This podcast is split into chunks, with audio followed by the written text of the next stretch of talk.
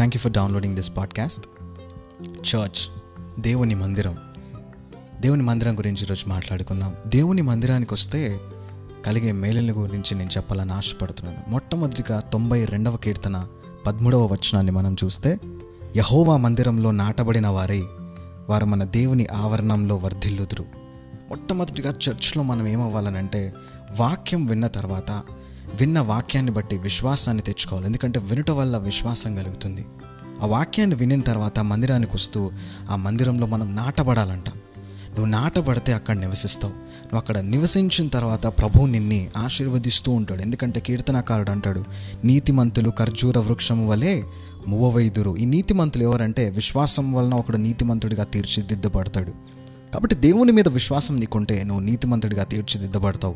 నువ్వు దేవుని మందిరంలో నాటబడితే నివసిస్తే దేవుడు ఖర్జూర వృక్షం వలె నిన్ని ఆశీర్వదిస్తాడంట. మంచి ఫలభరితమైన జీవితాన్ని నీకు ఇస్తాడు దేవుని మందిరంలో మనం నివసిస్తే ఆయన ఆది ఆనుకొని ఆయన మీద మనం అందరం కూడా ఆనుకొని జీవిస్తే ఏం కలుగుతుందని అంటాం.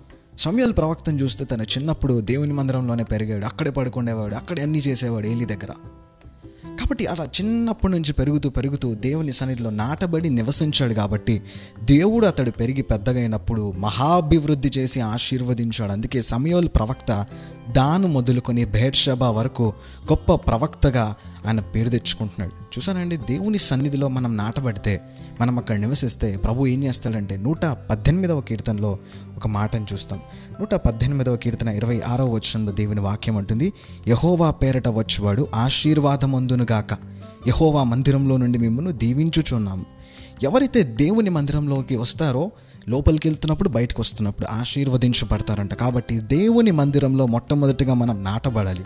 తర్వాత మనం అక్కడ నివసించాలి. నువ్వు దేవుని మందిరంలో పెరిగితే దేవుడు నిన్ను ఆశీర్వదిస్తాడు. ఎలాగైతే కీర్తనకారుడు ఇంకొక మాట కూడా అంటాడు. అక్కడ పిచ్చుకలకు వానకోవలకు గూటి స్థలం దొరికిందంట బలిపీఠం దగ్గర. అలాంటి పిచ్చుకలకైనా శ్రేష్టమైన వాళ్ళం కదండి మనందరం కూడా. కాబట్టి అలాంటి మనము దేవుని మందిరంలో నాటబడి నివసించి దేవుని మందిరంలో మనం పెరిగితే దేవుని శ్రేష్టమైన ఆశీర్వాదాలు మందిరంలో నుంచే మన జీవితాల్లోనికి వస్తాయి. కాబట్టి అలాంటి మందిరాల్లో మీరు ఏ చర్చికి వెళ్తున్నా ఏ మందిరానికి వెళ్తున్నా మందిరాన్ని విడిచిపెట్టకుండా సంఘ సభ్యునిగా ఉంటూ దేవుని సన్నిధిలో పెరగండి నాటబడండి అక్కడ నివసించండి. దేవుడు మిమ్మల్ని ఆశీర్వదించి తుదకు మహాభివృద్ధి కలగజేస్తాడు. అలాంటి కృప దేవుడు మనందరికీ దయచేయనుగాక. ఆమెన్.